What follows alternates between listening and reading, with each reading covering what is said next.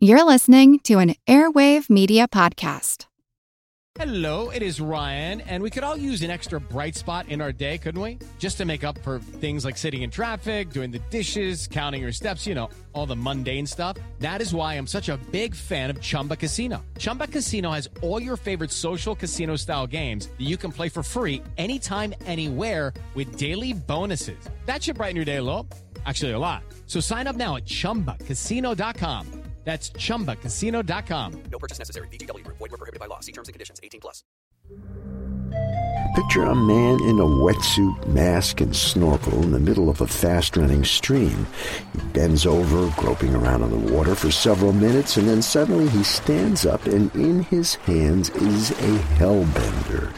I'm Jim Metzner, and this is the pulse of the planet. We got one. All right. Well, today's a good day. We just looked up under a rock and found the largest salamander in North America. This is the eastern hellbender. Uh, it is a fantastic animal.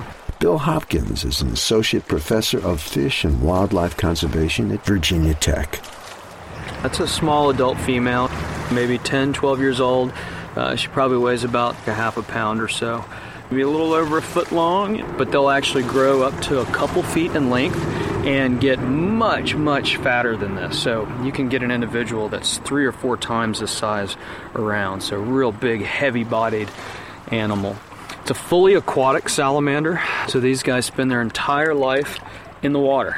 They have lungs, but they breathe predominantly across the skin. You can see that this individual has these skin flaps along the sides, which help to increase surface area. And so basically, it improves their gas exchange across the skin.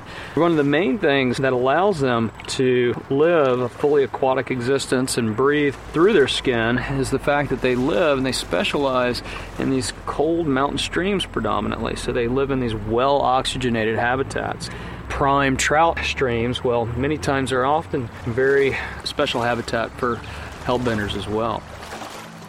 We'll hear more about hellbenders in future programs. Pulse of the Planet is made possible in part by the National Science Foundation. I'm Jim Metzner.